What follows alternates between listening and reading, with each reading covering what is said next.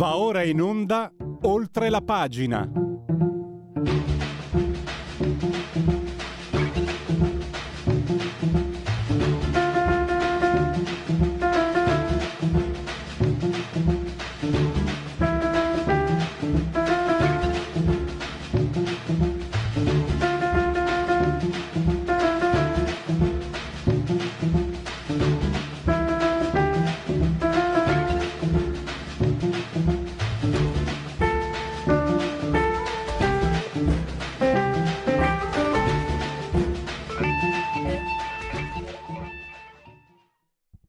La linea va subito a Pierluigi Pellegrin, ben trovato.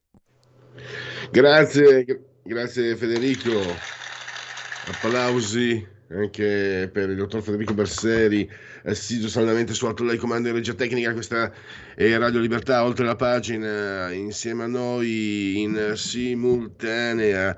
Quando sono scoccate le 10.38, il dottor Federico e io siamo sospesi a 90 metri sopra il livello del mare. Temperature narrano di 21 gradi centigradi interni sopra lo zero, Sarzana e 14,1 esterni, 97% umidità. La pressione pari a 1020,4 millibar. L'abbraccio che io medesimo rivolgo ogni giorno, forte, la signora Angela Clotilde e Carmela. Loro ci seguono dal canale 252 del digitale televisivo terrestre, perché Radio Libertà è anche una radiovisione e quindi ci potete anche vedere e auscultare. Poi ci sono delle novità che mi ha comunicato proprio anche il dottor Borsari. Adesso siamo tornati in streaming su Facebook, YouTube e Twitch.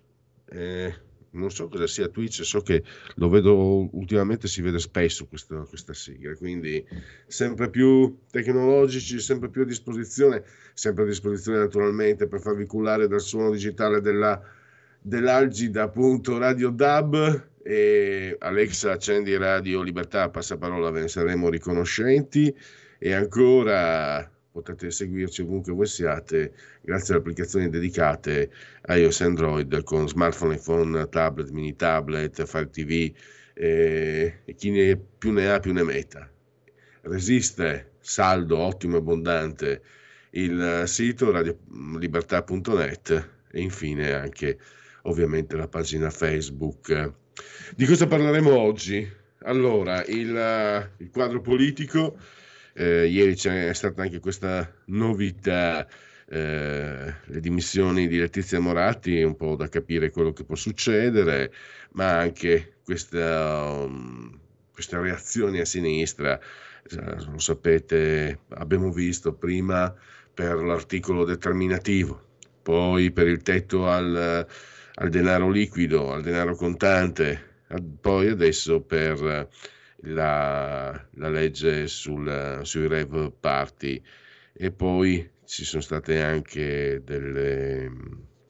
dei lamenti per l'ergastolo ostativo, e il nostro ospite li ha colti in castagna perché era una legge che era stata votata a stragrande maggioranza a marzo, si erano astenuti proprio i Fratelli d'Italia, quindi tanto per dire.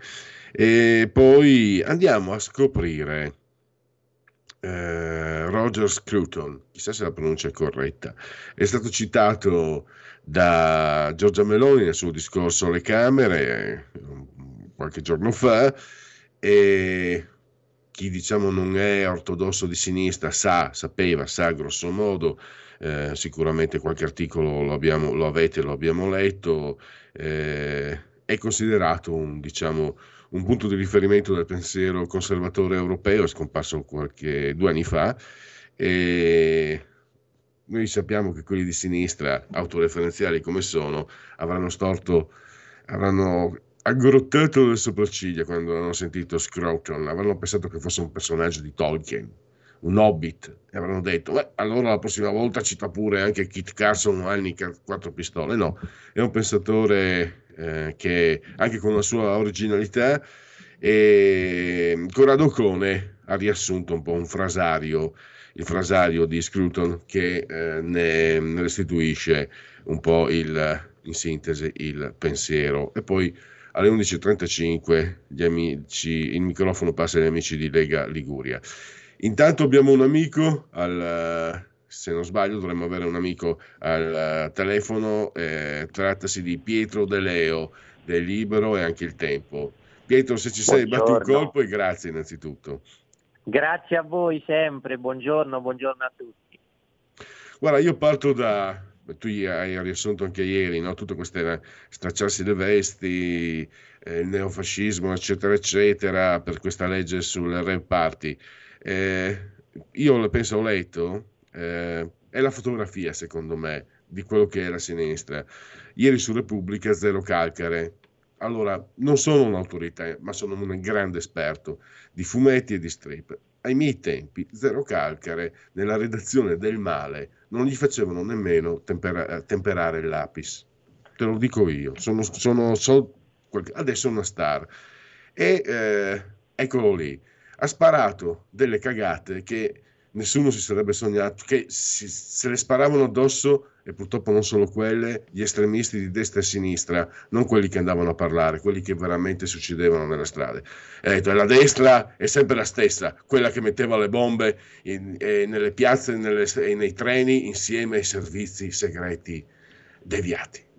Allora, qualcuno potrebbe ricordargli che forse anche la sinistra è quella che uccideva gli operai, come Guido Rossa, sindacalista, o Concutelli, ho sbagliato di grosso, Roberto Pecci, che era il fratello di Patrizio, era un operaio, e la sua sfortuna era che Patrizio era il primo pentito delle Brigate Rosse comuniste e lo hanno ucciso. Quindi ecco, io parto da qui, cioè se io sento uno anche abbastanza giovane, oddio, per carità, poi ovviamente non stiamo parlando di un genio, se io sento nel 2022 fare questi discorsi, ripeto, nel 75-77 fascisti, comunisti, ed era grave, era pesante, ma sento uno che mi spara queste cretinate, perché appunto se mi tiri fuori i servizi segreti deviati, le bombe sui treni, io ti tiro fuori le Brigate Rosse e non è più finita. Quindi se non sei capace di costruire di articolare un pensiero che vada verso anche un confronto, a dimostrare che la destra è sbagliata, ma se non ne sei capace devi usare questi argomenti. E Zero Calcare è uno, insieme a Elish Lane, sul quale il gruppo Repubblica L'Espresso, che adesso non è più tale, L'Espresso è da solo, che ha tanto potere a sinistra, sta da tempo puntando. Li vogliono lanciare come le nuove star, i nuovi capi delle sinistre di oggi e anche domani. E lì mi sembra... Io ho ritrovato... questa sensazione anche nella tua ricostruzione, l'idea appunto che abbiamo una sinistra chiusa a riccio che non è un bene per la destra, perché una sinistra incapace, debole, imbelle, che non guadagna nessuna fiducia, anzi perde la fiducia da parte del cittadino, poi ha portato il macelluto, quello che Gadda chiamava il merda, cioè porta il fascismo, porta il manganello, porta l'olio di ricina, ma non è solo Mussolini che l'ha portati, sono stati anche Facta, è stata anche l'imbellità, se si dice così, l'inadeguatezza totale di chi doveva contrapporsi con un pensiero forte e liberale al fascismo. E qui vedo qualcosa, cioè, più che vedere fascismo in Giorgia Meloni, francamente non lo vedo ancora, vedo Facta in Letta, in Zero Calcare, non solo Facta, il Re, eccetera, eccetera, i Savoia, eccetera, eccetera. E tu cosa ne pensi? E poi Pietro, preparati, perché questa volta ho la domanda difficile: come la mettiamo con Letizia Moratti in casa centrosinistra, centrodestra e anche centrosinistra a quanto pare? Andiamo con ordine, a te la parola. Allora, no, ma sul piano storico hai perfettamente ragione, perché tra l'altro io ne parlavo con il professor Gianni Oliva, che ho intervistato per Libero qualche settimana fa. Sì, me lo ricordo, bella intervista. Esatto, che diceva esattamente questo, cioè che il fascismo a suo tempo fu un prodotto di un sistema, nel senso che la marcia su Roma non fu sì un atto di rottura, ma non un atto di stravolgimento del potere, anzi fu il coronamento di un processo di cambio di governo che doveva essere temporaneo, ma che fu accompagnato dal potere di allora. sia, come ricordavi tu, dall'establishment liberale politico, sia anche da tutto quello che si può definire come i potentati economici e sociali di quel tempo. Quindi bisognerebbe fare una seria riflessione su quel momento storico, e dovrebbe farla soprattutto la sinistra. Ma insomma, venendo al punto, allora io rimango sconcertato da come a livello politico, se togliendo un po' Conte, perché lui sta facendo un percorso, per quanto non molto condivisibile sul merito delle proposte, però dignitoso sul piano politico, ma il PD è completamente in ebbrezza d'apnea, cioè hanno visto come la chiave autoritaria e neofascista non funzioni a livello elettorale, ma più vanno in basso nei sondaggi e più continuano e insistono.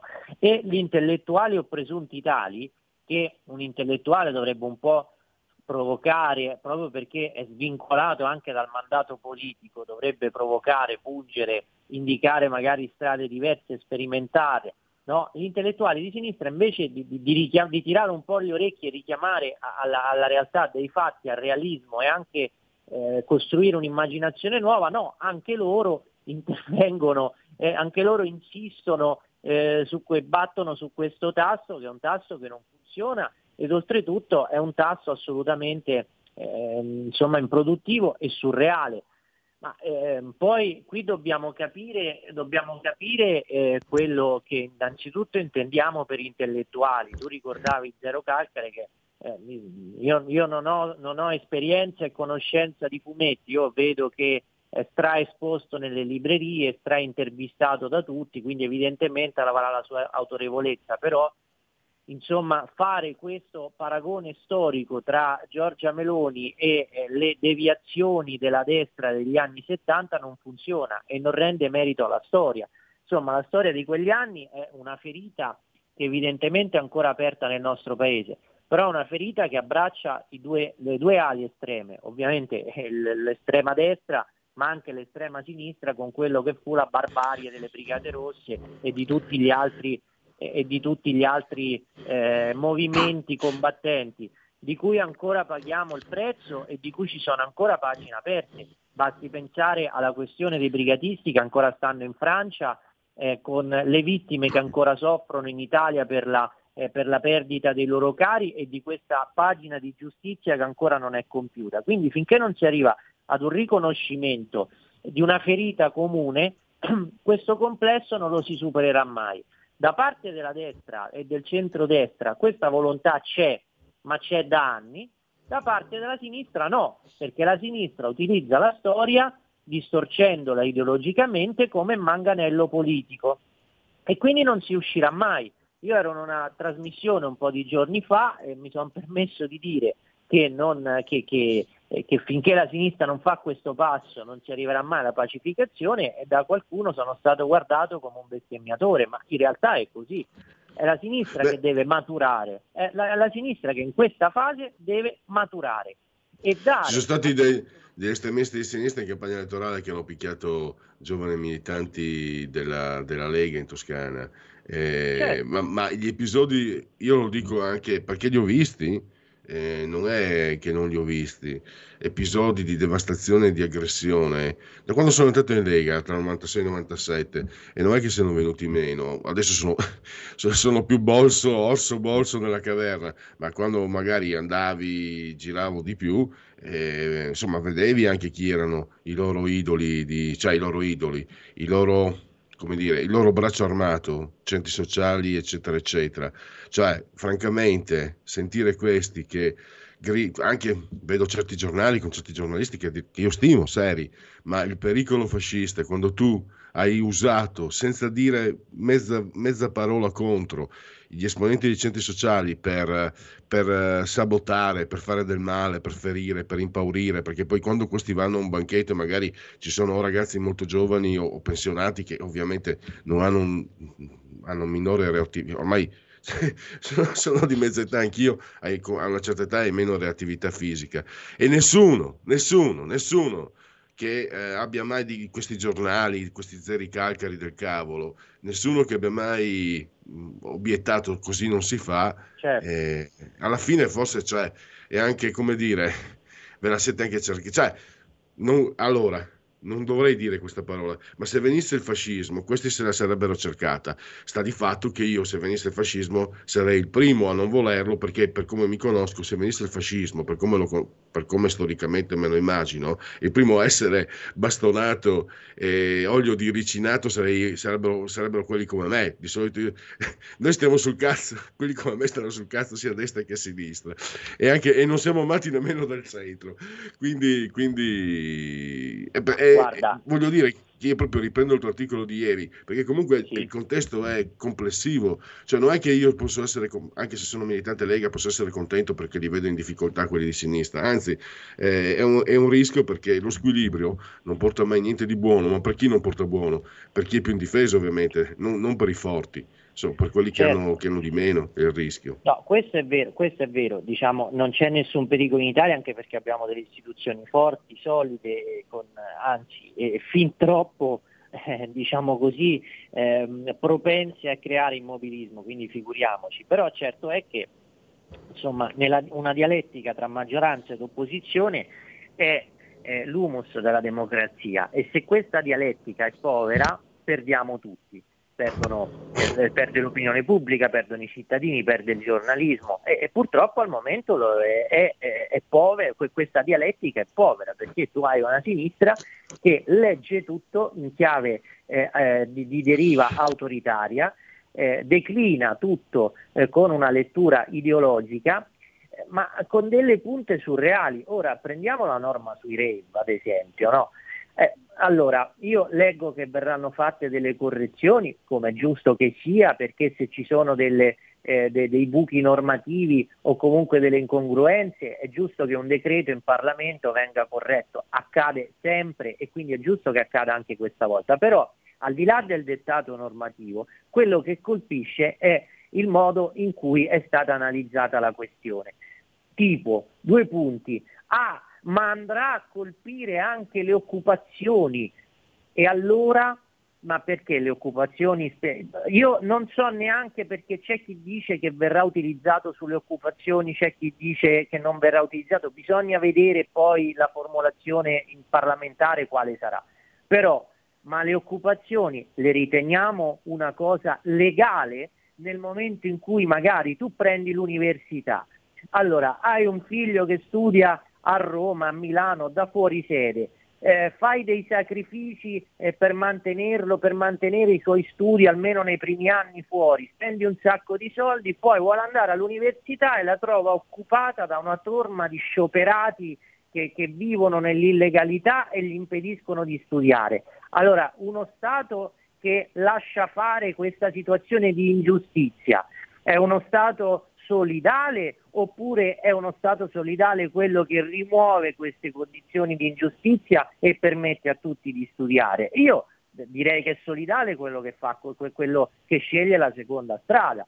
Poi fermo restando che se tu vuoi manifestare, chiedi autorizzazione alla prefettura, ti prendi la tua piazza, la tua strada nel tuo orario, ti porti i fischietti e i cartelli e protesti, ma non c'è bisogno, ma non è che possiamo far passare l'equazione che la protesta è legittima, è giusta, è doverosa solo quando vai a occupare, a compiere un illecito e a rompere le scatole agli altri. Anche perché, ce ricordiamo, questi signori erano quelli che non solo esultavano, ma esortavano a essere più severi contro le manifestazioni Novax. Io ci ho litigato con i Novax, non sto dalla loro parte, però se per questi signori devono a tutti i costi manifestare ostacolando gli altri cittadini, i loro cari, i loro coccoli dei centri sociali, non si capisce perché allora non lo debbano fare anche liberamente senza ricevere manganellate i Novax. E quindi mi sembra un altro punto di contraddizione estrema di questa sinistra. Sì. Ma te ne posso aggiungere un'altra di contraddizione e poi, certo, chiudo, poi mi taccio. Guarda il caso Rave, no? Allora, la sinistra che ogni cosa che fa un imprenditore, e vuole i controlli, e vuole il redditometro, e vuole lo spesometro, e vuole la moneta elettronica, e vuole i controlli sanitari fino all'ultimo, eccetera. Nei rave dove si vende roba da bere, roba da tolta la droga, si vende roba da bere, roba da mangiare in condizioni del tutto illegali, no, quelli vanno bene, bisogna lasciarli fare. Cioè è un cortocircuito totale quello di questa gente. Ecco, cortocircuito, però se Atene piange, Sparta non ride, perché quello che è accaduto ieri, Letizia Moratti che ha gettato la maschera, potremmo dire, visto da parte non favorevole a lei ovviamente, quanti problemi può creare secondo te? Era nell'aria, ma quanti problemi? Ma si pensava che si riuscisse in qualche modo con la trattativa politica a scongiurare questo passaggio, che credo per primo destabilizzi anche l'elettorato, no? Certo. Secondo me non per colpa, vabbè, per me non per colpa della Lega, perché francamente questa signora, ok, è stata chiamata perché Gallera aveva difficoltà, assessore alla sanità, eccetera, eccetera, però non può dirmi dopo un anno e mezzo quant'è che è assessore, non sono d'accordo con la linea, me ne vado. È un po' un atteggiamento un po' frufru, politicamente parlando. Di solito questi atteggiamenti non vengono, non sono encomiabili. Sai, li devi spiegare bene, perché se non li spieghi bene sembrano che tu rompi per impedire a una parte di vincere più che portare, no? Che per portare una tua idea. Ma sì, stona anche perché Letizia Moratti è percepita nella sua storia politica come una donna di centrodestra, moderata ma di centrodestra, insomma è stata ministro dell'istruzione, è stata sindaco di Milano, quindi francamente fatta così la rottura è difficilmente spiegabile. Però insomma, Pierluigi, questo ci riporta purtroppo a quello di cui abbiamo parlato milioni di volte, cioè che a livello territoriale evidentemente il centrodestra manca di capacità di sintesi. Quindi questo l'abbiamo visto per mille teatri comunali, da Verona, poi anche a Roma più volte. Insomma, si ripropone purtroppo quel copione lì, cioè di un centrodestra che a livello territoriale fatica a trovare un accordo, fatica a trovare una sintesi. E ora vediamo quello che succede, perché è chiaro che è una mossa che danneggia il centrodestra, però bisogna capire quello che succede a sinistra, perché se ci dovesse essere una sinistra divisa in tre tronconi, allora insomma il centrodestra rimane ampiamente competitivo. Pietro, abbiamo un minuto. Io da anni seguo, come tutti, Letizia Moratti. Ho sempre avuto l'impressione, allora, abbiamo visto, era diventata anche responsabile in Europa per Murdoch, se non sbaglio, eccetera, per Standard & Poor's, insomma è un manager importante, però anche la sua storia personale dice che ha sempre avuto un pigmalione a fianco, non è una leader che va davanti, che parte e lancia in resta, è una che ha bisogno, che di solito si muove con qualcuno che in un qualche modo lo asseconda o indirizzi. Ecco, secondo te potrebbe esserci un suggeritore? Io ti dico anche un nome, ma è un nome così che mi viene un po'. Albertini, l'ex sindaco di Milano, che proprio nelle manovre per il sindaco di Milano dello scorso anno si mosse in modo abbastanza controverso, secondo me.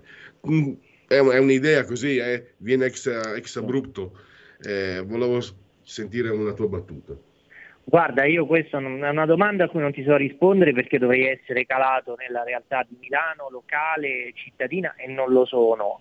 Quello che ti posso dire è che comunque non è da oggi che tra Letizia Moratti e l'area centrista c'è un filo del dialogo allacciato, quindi che poi qualcuno possa aver facilitato questo allaccio di dialogo, che qualcuno possa essere stato Albertini, io non posso escluderlo, però che sia lui un pigmalione francamente non saprei individuarlo, ecco. Poi mi viene in mente altri democristianoni, tabaccioni, tabacci, quella gente lì. Beh, sicuramente avremo occasione di riparlarne. Ringrazio ancora Pietro De Leo, potete leggerlo sia su Libero che sul Tempo. Grazie Pietro, risentirci presto. Grazie a voi. Un nuovo modo per sostenere la tua radio. Visita RadioLibertà.net. Ti basta un click e potrai versare il tuo contributo volontario direttamente online. Potrai donare con ogni tipo di carta di credito, anche prepagata. Ti aspettiamo online su RadioLibertà.net. Sostieni la tua radio con il tuo contributo volontario. Radio Libertà. La tua radio. Diamo voce alla nostra gente. Stai ascoltando Radio Libertà, la tua voce libera, senza filtri né censura. La tua radio.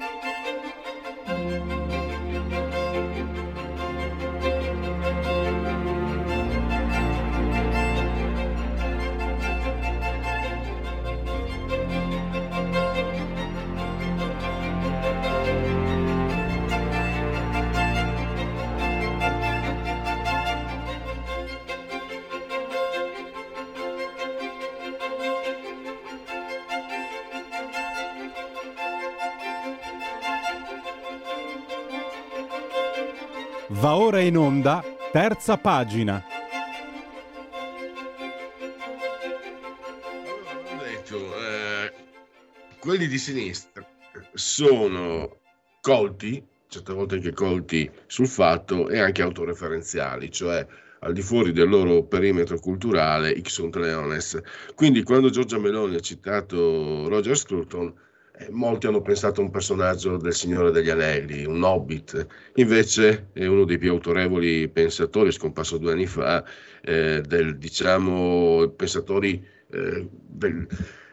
ha articolato in qualche modo, possiamo anche dire, il conservatorismo. Lui lo faceva risalire addirittura alla Rivoluzione francese. Ha scritto molti saggi e ha tracciato proprio quello che è un riferimento anche per molti. Io mi sono accorto, e poi passo la parola, innanzitutto fatemi salutare Corrado Ocone, che lo conoscete, saggista, e scrive sempre su Libero. Benvenuto dottor Ocone, grazie per essere qui con noi. Mi sente, dottor Ocone? Perfettamente, lei? Benissimo, adesso la sento. Allora, io mi sono accorto di questo, dottor Ocone, grazie anche ad articoli suoi, perché lei ha citato in passato, insomma, e anche di altri, diciamo, autori o giornalisti dell'area non di sinistra. Mi sono accorto che Scruton non l'ho mai letto. Sono uscito ieri a procurarmi Bevo dunque sono, che è fantastico, è veramente meraviglioso, quindi scrive anche un eccelso scrittore, era, purtroppo non c'è più, è una figura un po' quasi da filigrana, no? Che però ha creato una piattaforma per il pensiero che ritroviamo poi in partiti, movimenti politici. Io lo ritrovo anche nella Lega, lo ritrovo chiaramente in Giorgia Meloni, non so quanto in Le Pen, forse qualcosa in Orbán, anche se non con certi principi che sono un po' più anglosassoni. Quindi una figura che può essere cardinale anche per chi parla delle cose e dei pensieri del centrodestra o comunque non del centrosinistra, ma proposto in termini proposto in condivisione, cioè un autore, secondo me, Scruton, per quello che sono riuscito a leggere, a capire, che non lo possiamo chiudere nel recinto del centrodestra, ma è un autore tutto tondo con il quale, secondo me, farebbero bene a confrontarsi anche i pensatori che non sono, diciamo, chiamiamolo centrodestra, perché ha un pensiero molto, molto completo. Lei ha scritto un bellissimo articolo ieri con il lessico e direi di partire proprio da lì, che dimostra quanti spazi abbia studiato, elaborato questa importante figura, questo importante pensatore inglese. Prego. Sì, assolutamente. No, ma Roger Scruton Pronto? Pronto? Sì, io, dottor Ocone, purtroppo ho dei problemi di salute e quindi escluderò l'audio perché vado di tosse, che è un piacere, quindi è meglio che non si senta.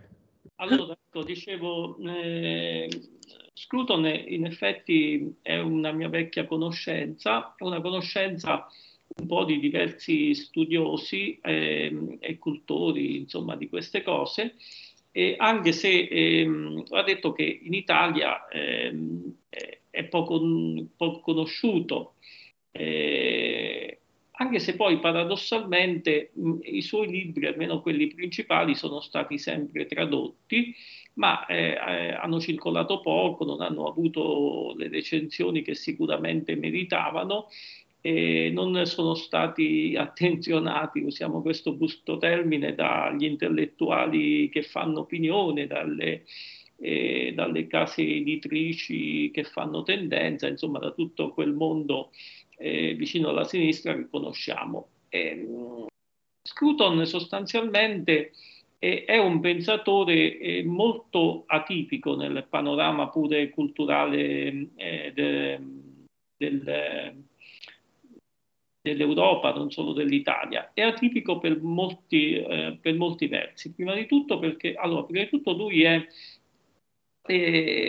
vissuto il 68, ne ha visto le degenerazioni e da quel momento ha deciso sostanzialmente che la sua vita sarebbe stata dedicata a riproporre e a rivitalizzare la tradizione che in inglese è forte del conservatorismo, ma che pure in Inghilterra, tradizione forte, ma che pure in Inghilterra era andata un po' perdendo di peso. Qui bisogna fare attenzione sul termine conservatorismo.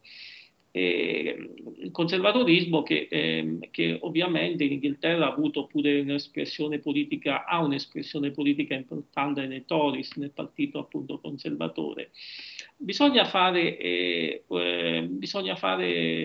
una osservazione, dicevo, che è questa: il conservatorismo di Scruton, adattato all'oggi e applicato, fra virgolette, ai problemi dell'oggi, i suoi libri sono tutti, insomma, di stretta attualità, e comunque il conservatorismo classico non ha punte di radicalismo, lui stesso era una persona mite, è il conservatorismo del vecchio gentiluomo di campagna che compare misurato, sobrio, aveva un attaccamento alle tradizioni, all'ambiente anche naturale in cui viveva, e lui stesso a un certo punto ha voluto sottolineare questa sua vicinanza a quel vecchio mondo antico, da Old England potremmo dire, trasferendosi di sana pianta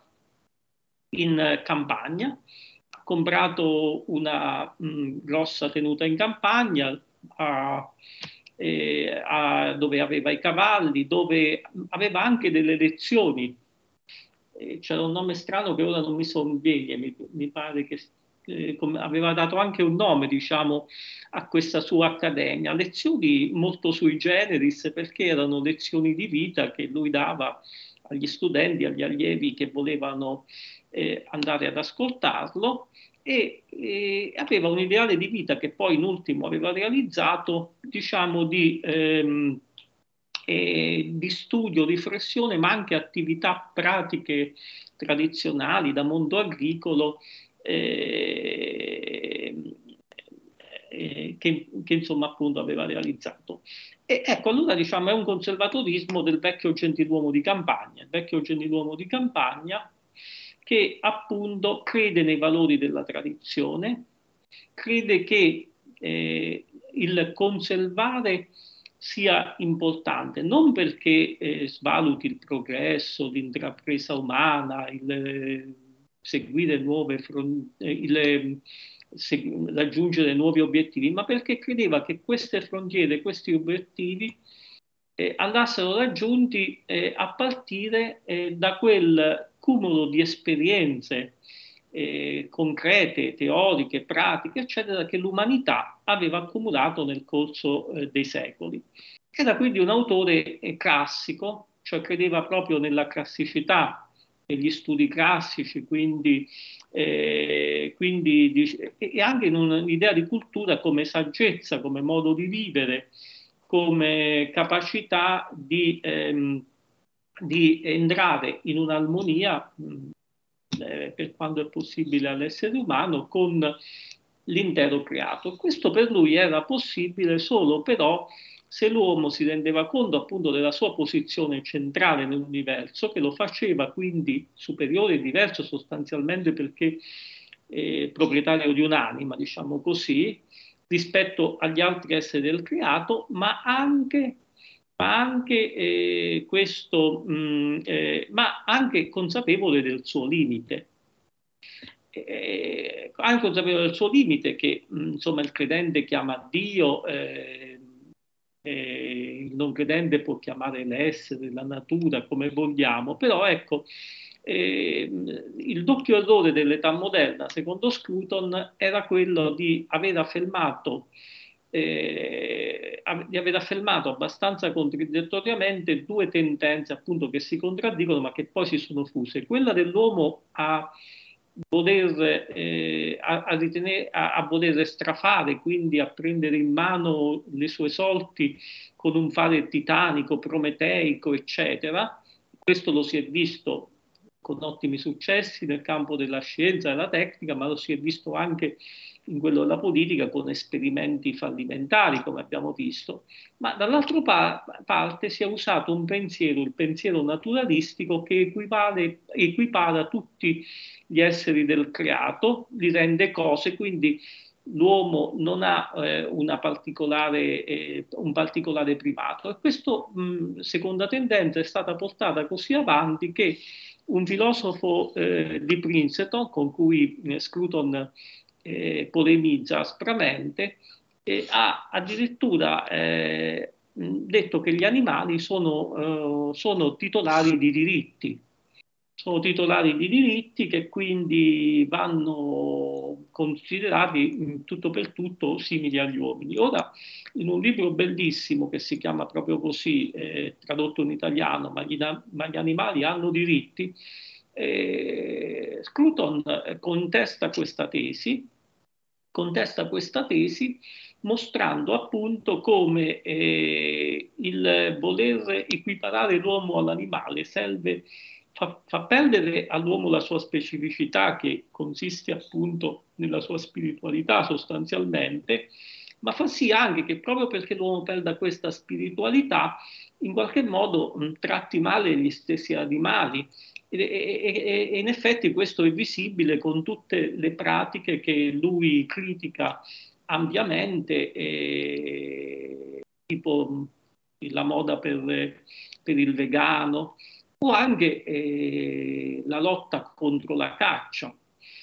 Io avevo scritto un articolo, come le dicevo ieri privatamente, tanti anni fa, su una rivista tra l'altro di sinistra, su Scruton, molto simpatico, e appunto facevo riferimento ad un libro che era di Scruton, che aveva destato insomma una certa polemica, un certo interesse in Inghilterra, che si chiama proprio Sulla caccia, On Hunting, e praticamente questo libro è stato tradotto in italiano da una casa editrice semisconosciuta, almeno per me, poi ho scoperto che per gli addetti ai lavori non lo era, che si chiama Olimpia, mi sembra di Prato, comunque di una cittadina toscana.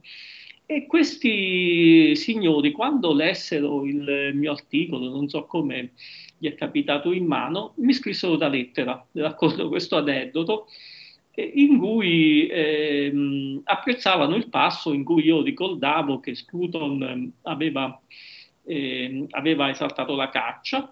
Perché aveva esaltato la caccia? Perché Scruton diceva che il cacciatore è qualcuno che ama la natura sostanzialmente, tutto il contrario di quanto vogliono far credere coloro che sono contro la caccia alla volpe, in Inghilterra in particolare la caccia alla volpe. Ama la natura perché la conosce, la rispetta, sa i suoi limiti, sa i limiti che l'uomo deve avere, quindi non la calpestano, quindi la cura la natura e cura anche gli animali, e in qualche modo l'uccidere gli animali per cibarsene fa parte di un ciclo naturale, di una gerarchia fra gli esseri che è stata stabilita dal creatore e che l'uomo deve rispettare in un senso e nell'altro. Questa è un po' l'idea che ha del mondo Scruton. Certo. Infatti Scruton poi, uno degli ultimi libri, è stato un libro, The Green Philosophy, mai tradotto in italiano fra l'altro, dove appunto propone un'estensione della mentalità ambientalistica ed ecologica a tutto il suo pensiero. Dice bisogna creare un'ecologia sociale, ma l'ecologia sociale è del tutto diversa, anzi opposta dall'ambientalismo dei conservatori, perché non è ideologica, perché intende la cura dell'ambiente non come un ideale astratto da raggiungere sacrificando risorse, denari e vite per raggiungere, che so, l'obiettivo di tanto ozono nell'aria, oppure nel 2035 della scomparsa delle macchine a motore classico, eccetera. No, per lui l'ambientalismo nasce dai comportamenti quotidiani che sono di cura del territorio, della natura, di accudimento, di preservazione e accudamento di quello che abbiamo ricevuto e che dobbiamo rispettare. Ecco, siamo alla conclusione, un ultimo passaggio. Io, ripeto, faccio ammenda di ignoranza, sono riuscito a leggere qualcosa, c'è qualcosa di, possiamo ritrovare, diciamo, chi volesse leggerlo, possiamo ritrovare un po' di prezzolini. E poi questo pensiero conservatore, dottor Ocone, mi fa venire in mente, penso a Prezzolini anche, a Scruton, dei pensatori che ci dicono portate con voi il filo d'Arianna, non perdete la strada. A me sembra che sia quello il messaggio. Assolutamente, assolutamente. La parola che ritorna di più forse nel pensiero di Scruton è la parola cura. Cioè noi, lui è ambientalista perché crede nella cura, cioè l'uomo deve porsi di fronte al creato rispettandolo, rispettandone le gerarchie, ma anche con l'ottica di chi è chiamato a curarlo. Curarlo significa appunto accudire qualcosa che si è ricevuto e che dobbiamo conservare, sia questo un capitale ambientale, un capitale naturale, ma anche un capitale morale o un capitale intellettuale. Soprattutto poi su questo, sul capitale intellettuale, lui è stato un critico della degenerazione delle nostre università, della scomparsa della cultura classica, della scomparsa diciamo di un'idea di cultura disinteressata. Anche su questo ha scritto delle pagine stupende. La bellezza di Scruton è che è stato un intellettuale, un filosofo come alla maniera di come lo si era un tempo, cioè aveva, come è stato in qualche modo anche Croce, cioè enciclopedico, cioè abbracciato la totalità diciamo delle discipline, quindi ci si trova di tutto. Lui non si è fermato ad un solo settore, anche se era molto appassionato di musica, di vini, dell'estetica, della pittura, però lui si è occupato del pensiero in ogni sua sfaccettatura, e quindi proprio perché per lui pensare era trovare un equilibrio con se stessi, con la natura, e anche in qualche modo trasmettere una saggezza di vita, e il conservatismo era proprio questa saggezza di vita di fronte al prometeismo del progressismo e della sinistra, insomma. Benissimo, purtroppo siamo arrivati al termine. Io ringrazio ancora il dottor Corrado Ocone, grazie davvero. Io credo che meriti di ritornarci sopra, però, su questo pensatore che è davvero molto, molto interessante e importante. Dare solo un suggerimento di lettura, certo. Forse per chi vuole conoscerlo meglio, la cosa migliore è iniziare da quel libro tradotto in italiano con il titolo in originale non è così, Manifesto dei Conservatori, dove in qualche modo tutto il suo pensiero è sintetizzato in una efficace sintesi, appunto. Grazie ancora e a risentirci presto. A presto, grazie. Segui la Lega è una trasmissione realizzata in convenzione con La Lega per Salvini Premier. Allora, siamo veramente in conclusione, fatemi mettere anche, vediamo se riusciamo a mettere, se riesco a mettere la condivisione, segui la Lega, prima che la Lega segua te alla Marciana o seguisca te alla Pellegrina, sono sul sito legaonline.it, scritto legaonline.it, anche se, eccoci qua, bene. Legaonline.it, legaonline.it, cosa potete fare? Potete iscrivervi, €10 che si possono versare anche tramite PayPal senza nemmeno c'è la necessità che siate iscritti a PayPal. Il codice fiscale e gli altri dati, quindi verrà recapitata alla Magione per via postale la tessera Lega Salvini Premier. Il 2 per 1000 non ti costa nulla, te lo portano via lo stesso, quindi se vuoi destinarlo a qualcosa che condividi, perché no, assolutamente approfittarne. Il 2 per 1000 per la Lega significa D43, da scrivere nella dichiarazione dei redditi, D di Domodossola, la 4 volte matematica, 3 il numero perfetto, D43. Gli appuntamenti, dunque, abbiamo, questi sono, ecco qua, questa sera proprio lui, Matteo Salvini, a dritto e rovescio su Rete 4 alle 21.50 e poi alle 23.50 sempre Rete 4, sempre dritto e rovescio, l'europarlamentare Silvia Sardone. E domani nel cuore della notte, all'alba alle 8 del mattino, Agorà, Rai 3 con il ministro alla disabilità Alessandra Locatelli, e per Segui la Lega sa Sufi. Segui la Lega è una trasmissione realizzata in convenzione con La Lega per Salvini Premier. Dunque, abbiamo 3 minuti per fare molte cose. Avevo dei sondaggi, ce li ho ancora. Eccoci qua. Questo è un dato Instat. Conti economici delle imprese, di gruppi impresa. Abbiamo le imprese industriali e dei servizi sono 4,3 milioni nel 2020, più 1,1%. Valore aggiunto di 739 miliardi. E poi sondaggio, questo è un sondaggio invece Tecne, Fratelli d'Italia 28,1, poi abbiamo 17 il PD, 16 il Movimento 5 Stelle, 8,5, 8,6 mi sembra la Lega. Ho dei problemi tecnici, quindi direi... Vediamo un po' scusatemi, vediamo se riesco a scoprirlo. 28,1 dice niente da fare. Scusate, ho un problema con il mio lettore di file immagine. E allora passiamo velocemente a genetriaci, ricorrenze e commemorazioni. Oggi è il 13° giorno di Brumaio, mese del calendario repubblicano, per tutti è un giovedì, Zoibe 3 di novembre, anno domini 2022 o 2022 che dir si voglia. Eccoci qua. Vio di Lulì. Sono i propri tio. Benvenuto Cellini, quando il povero Don Enrico, il diavolo se ne ride, il suo Perseo meraviglioso a Firenze.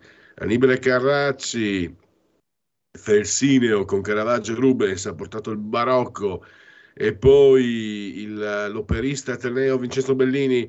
Giovanni Leone, Presidente della Repubblica, gli rovinò la reputazione Camilla Cederna con un falso mostruoso. Ancora oggi pensano che la Cederna abbia scritto il vero, nonostante ci sia una condanna giudiziaria nei suoi confronti. Era una del gruppo L'Espresso, tanto per intendersi. Un grande disegnatore catalano, anche Tex, Jesus Blasco, Charles Bronson, Bucinski, il giustiziere della notte. Monica Vitti, John Barry, molte colonne sonore, anche quella di Attenti a quei due, Pupi Avati, Il regalo di Natale, sicuramente un film notevole, e anche Il signor Diavolo. Dategli un'occhiata. Lia Tanzi, attrice, sodalizia con Giorgio Pambieri, un grande numero 9 del calcio, un grandissimo, forse il più grande numero 9 di tutti i tempi, lui, Paolo Rossi e pochi altri, Gerd Müller, bavarese, è scomparso l'anno scorso, Larry Holmes.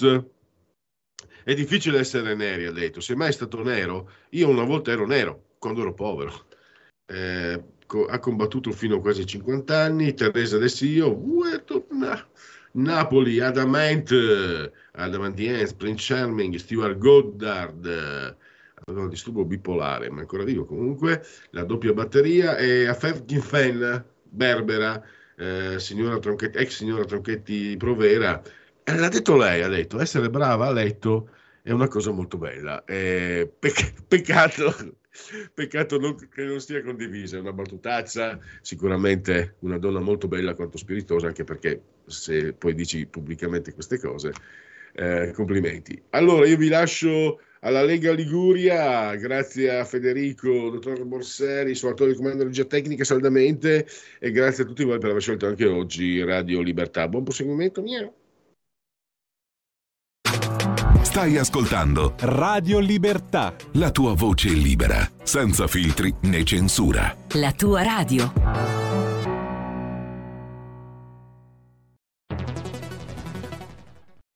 C'è chi te la racconta sbagliata e chi te la racconta male. C'è chi te la racconta tagliata e chi te la racconta al contrario e chi non te la racconta affatto. QDS te la racconta giusta. Ogni giorno la tua terra, il suo presente, le sue attese, la sua volontà di rinascita. Leggi, abbonati, scegli Il Quotidiano di Sicilia. L'informazione giusta per crescere insieme.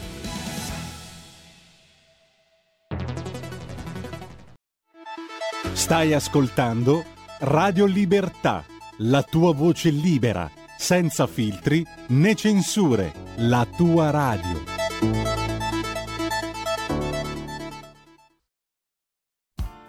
Tutte le domeniche, dalle 8 alle 10, la rassegna stampa del giorno e alcuni dei fatti principali della settimana che si è appena conclusa, con ospiti e telefonate in diretta. La domenica mattina non perdere contatto con la realtà su Radio Libertà, senza filtri né censure.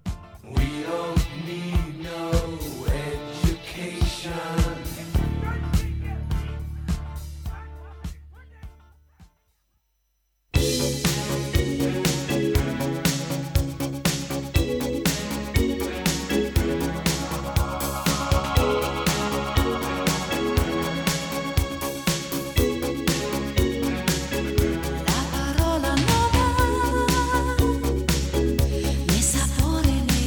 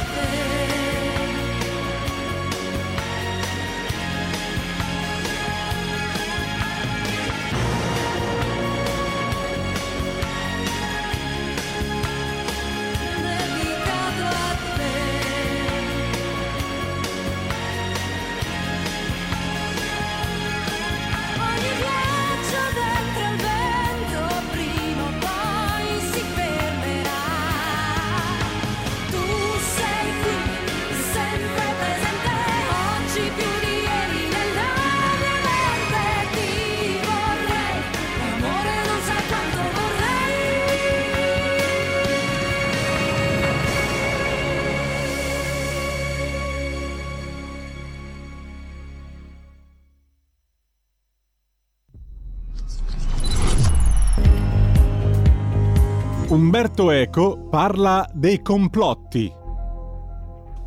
Ci interessa invece il fenomeno della sindrome del complotto e del favoleggiamento di complotti talora cosmici di cui è popolato Internet e che rimangono misteriosi e insondabili perché hanno la stessa caratteristica del segreto secondo Simmel, il quale segreto è intanto più potente e seducente in quanto sia vuoto. Un segreto vuoto si erge minaccioso e non può essere né svelato né contestato. E proprio per questo diventa strumento di potere. Ma ripeto, basta navigare su Internet per scoprire infinite rivelazioni di nuovi complotti. Per esempio che gli americani non sono andati davvero sulla Luna e lo rivelerebbero foto dove le ombre dell'allunaggio sono improbabili, o che le Twin Towers non erano state distrutte da Osama Bin Laden ma da Bush per giustificare poi la sua azione in Iraq, o dai soliti ebrei, adducendo il fatto che tutti gli ebrei che lavoravano in quei due grattacieli erano stati informati di non recarsi al lavoro in quei giorni. Notizia ovviamente falsa, diffusa da Al Manar, una televisione libanese, mentre in realtà nel rogo sono morti almeno 200 cittadini con passaporto israeliano insieme ad altre centinaia di ebrei americani. Chi voglia avere un'idea di come vengono prese sul serio le teorie del complotto può leggere il libro Cura di Giulietto Chiesa e Roberto Vignoli, Zero. I gesuiti del XIX secolo, da padre Baruel alla nascita della civiltà cattolica e ai romanzi di padre Bresciani, sono stati tra i principali ispiratori della teoria del complotto giudaico-massonico ed era giusto che fossero ripagati della stessa moneta da parte di liberali, mazziniani, massoni, anticlericali, con la teoria appunto del complotto gesuitico. Da oggi finisce il periodo di trasmissioni sperimentali a colori e inizia quello delle trasmissioni regolari, come deciso dal Ministero delle Poste e Telecomunicazioni. Cambia il giorno, cambia l'orario per la nostra Gabriella Monti con Mi ritorni in mente ogni mercoledì dalle ore 15, solo su Radio Libertà. Bacini, bacetti, baciotti. Buonasera signorina, kiss me goodnight.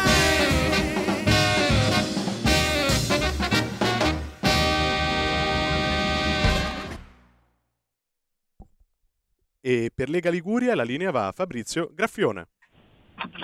Buongiorno a tutti da Genova e dalla Liguria. Oggi un bellissimo sole sulla nostra regione, speriamo che duri così anche per il prossimo fine settimana. Partiamo subito, siamo un filo in ritardo.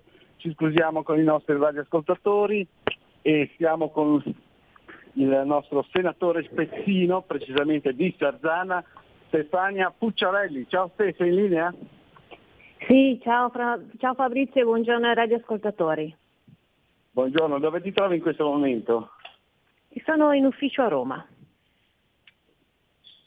Allora, primo commento sulla squadra di governo, un ligure viceministro Edoardo Rixi alle infrastrutture, speriamo un po' che parta la gronda e poi altre opere importanti per il nostro territorio. Beh, sono molto felice che Edoardo sia stato nominato viceministro e un bel tandem con il ministro Matteo Salvini, sono certa che di fatto la Liguria avrà un buon risultato di proprio inizio di tutte quelle opere che fino ad oggi erano bloccate. Mi meraviglia l'attacco del collega Paita proprio sul tema della Gronda, dicendo al ministro Salvini insomma di far presto, che dovrebbe passare dalle parole ai fatti. Peccato che ci dimentichiamo che la collega Paita è stata Presidente della Commissione delle Infrastrutture nella scorsa legislatura, peccato che il PD abbia governato gli ultimi 10 anni, lei comunque faceva parte del PD anche quando il PD aveva votato contro il decreto Genova, successivamente poi è passata con Renzi, ma comunque l'area di provenienza è quella, hanno avuto gli ultimi 10 anni per poter fare tutto quello che era necessario per far partire le grandi opere, cosa che non hanno fatto. Sono convinta invece che si vedrà il cambio di passo proprio con Matteo Salvini, ministro delle Infrastrutture, e Edoardo Rixi, vice ministro delle infrastrutture, quindi ci sarà sicuramente un cambio di passo e la nostra regione ne avrà beneficio. Benissimo, allora speriamo proprio che sia come dici tu, anzi ne siamo sicuri, e cambiamo completamente pagina, facciamo un altro argomento di cronaca di attualità. Insomma, il ministro dell'interno Piantedosi ha ordinato lo sgombero del capannone per il famoso raid party, eccetera. Situazioni simili, devo dire, ci possono essere anche qui in Liguria, ci sono state anche qui in Liguria in passato, soprattutto perché siamo anche vicini alla Francia, dove sappiamo ci sono tanti giovani che hanno organizzato, comunque che hanno partecipato. Ecco, volevo capire da te, fare un'analisi, perché tu sei molto attenta a queste tematiche. Questo provvedimento del ministro io direi che è sacrosanto, finalmente uno sgombero. Direi anch'io che è sacrosanto ed è un decreto di buonsenso. Il fatto oggi che la sinistra gridi alla limitazione delle libertà personali, di fatto dice assolutamente il falso. Questo decreto interviene su quelle che sono potenziali pericoli alla salute e all'incolumità pubblica, interviene su quelle che sono delle occupazioni abusive, come è avvenuto sia nell'ultimo caso che anche in quello precedente dove il ministro era Lamorgese, sono stati anche degli episodi dove delle persone hanno avuto dei problemi fisici, se non ricordo male forse addirittura fenomeni di stupro, e lo spaccio, vabbè, quello è all'ordine del giorno perché lo abbiamo visto sia nel precedente rave party come invece quello dell'ultimo oggetto di sgombero da parte del ministro Piantedosi. Quindi si interviene esclusivamente dove ci sono delle potenziali criticità legate alla salute e all'incolumità pubblica, ma a partire proprio di quella legata anche ai ragazzi che partecipano a questi rave party. Non dimentichiamoci che tutto viene organizzato, ci sono migliaia di persone che arrivano dall'estero per ritrovarsi in luoghi abbandonati, potenzialmente anche luoghi pericolosi da un punto di vista della stabilità delle strutture, dove la droga viaggia in modo copioso. Quindi ci sono realmente delle condizioni di insicurezza sulle quali il ministro Piantedosi ha finalmente messo i puntini su lì dove si deve intervenire, intervenendo proprio sugli organizzatori. Noi come Italia eravamo l'ultimo paese ad intervenire, a mettere una regola su questo mondo. Finalmente il decreto è arrivato. Potrà essere migliorato sicuramente in Parlamento, se possono esserci delle zone d'ombra che devono essere maggiormente chiarite, ma nel modo più assoluto non viene lesa quella che è la libertà di manifestare, di organizzarsi, prevista dalla Costituzione. Quello che viene combattuti sono tutti quei fenomeni di criminalità, di potenziali rischi per i partecipanti e per tutte le persone che sono coinvolte in queste organizzazioni. Quindi è una norma di buonsenso e finalmente con questo governo si è visto il cambio di passo. Benissimo, allora senti, adesso sei a Roma, che programmi hai per la giornata, per i prossimi giorni? Poi torni sul territorio a Sarzana? Direi di sì. Oggi pomeriggio partecipo a un evento, un congresso, il congresso nazionale dell'Ordine dei Notai, e poi ho alcuni appuntamenti in ufficio e poi rientro nella mia città. Domani sarò alla commemorazione per il 4 novembre, perché domani è la festa delle nostre forze armate. Tra l'altro ho preso la morte prematura di un ammiraglio di La Spezia, quindi una persona di 61 anni trovata questa mattina deceduta, e insomma, il mio cordoglio va a tutta la famiglia, e sono vicina sempre alle forze armate, anche se oggi non rivesto più il ruolo di sottosegretario, ma continuerò a seguire questo mondo che di fatto è composto da uomini e donne di valore che giurano fedeltà alla nostra bandiera, e per questo sono disposti a sacrificare anche la propria vita. Vicinanza e condoglianza alla famiglia anche da parte nostra di Radio Libertà, e ti ringraziamo e ti auguriamo buona giornata e buon lavoro. Ciao a te.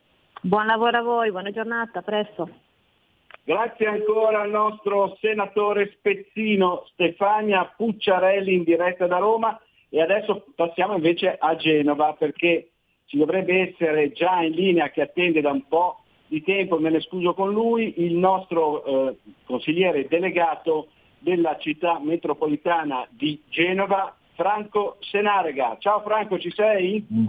Buongiorno Fabrizio, buongiorno a tutti gli ascoltatori, ci sono. Siamo un po' in ritardo oggi Franco, scusami. Allora, partiamo subito con il primo argomento, elezioni della città metropolitana di Genova. Com'è la situazione? Ci siamo, domenica 6 novembre si rinnova il Consiglio della città metropolitana di Genova. Quindi dopo 5 anni che ho ricoperto il ruolo di consigliere delegato alla viabilità, domenica mi ripresento per continuare il lavoro che ho svolto, andare avanti. Se tra gli oltre 800 amministratori che compongono il corpo elettorale della città metropolitana di Genova, se avrò il consenso spero di poter continuare un lavoro appunto avviato, dove insomma ci sono stati dei momenti difficili ma anche delle soddisfazioni. Ecco, senti, adesso volevo introdurre un altro argomento che è quello degli escursionisti, turisti, escursionisti eccetera. Tu abiti a Recco, bellissima cittadina proprio ai piedi del Monte di Portofino, sia a livello nazionale e quindi anche locale, proprio sul tuo territorio.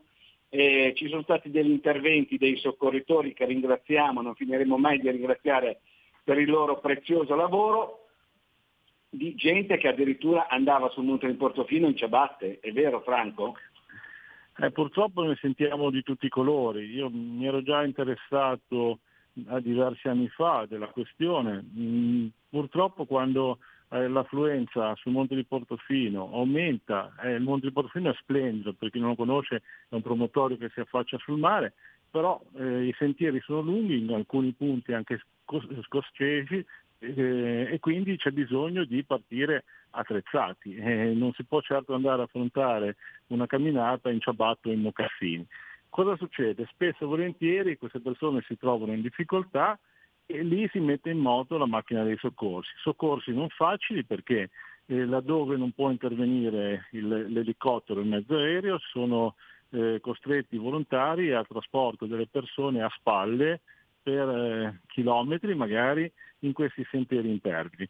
È un impegno che lodevolmente fanno i volontari, i vigili del fuoco, diciamo, i corpi preposti, però se chi affronta queste escursioni lo facesse con un minimo di buon senso, probabilmente si eviterebbe un utilizzo ingente di risorse umane e si potrebbero magari concentrare su aspetti magari diversi e più importanti. Ecco, quindi un po' di prevenzione, di informazione è stata fatta, tutti gli organismi che compongono l'ente parco, i tre comuni, sensibilizzano le persone, però bisogna farlo ancora di più perché settimanalmente, in certi periodi, quotidianamente, c'è necessità di fare soccorso a persone non perché hanno dei malori importanti, per fortuna, non per cose gravi, ma proprio perché partono in maniera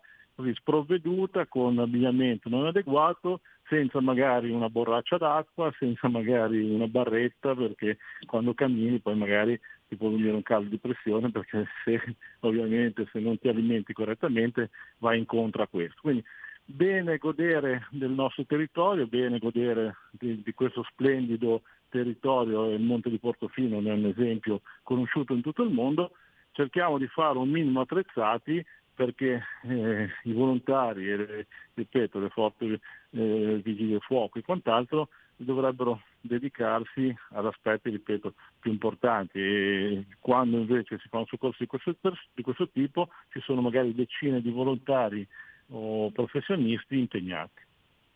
Ecco, tu che vivi tra Genova e la Riviera, Franco, abbiamo 30 secondi. Afflusso turisti anche negli ultimi fine settimana, questo ponte anche mi sembra che sia stato molto buono, se non ottimo direi. Abbiamo avuto un ottobre praticamente incredibile e il ponte è stato da tutto esaurito, sicuramente un prolungamento di una buonissima stagione. L'estate è andata bene e il ponte con temperature oltre che miti, abbiamo visto le spiagge piene, persone che facevano tranquillamente il bagno, ha garantito il prolungarsi di una stagione, ripeto, che è andata decisamente bene. Speriamo che prosegua così anche per la stagione invernale. Ti salutiamo, ti auguriamo buona giornata e buon lavoro. Buon lavoro a voi, buona giornata a tutti gli ascoltatori. Grazie. Ciao, grazie ancora al nostro consigliere delegato della città metropolitana di Genova, Franco Senarega. E prima di dare la linea a Milano volevo dare un forte abbraccio anche da Genova e dalla Liguria alle nostre forze armate che noi sosteniamo ovviamente. Grazie ancora dell'ascolto, linea a Milano da Fabrizio Graffione.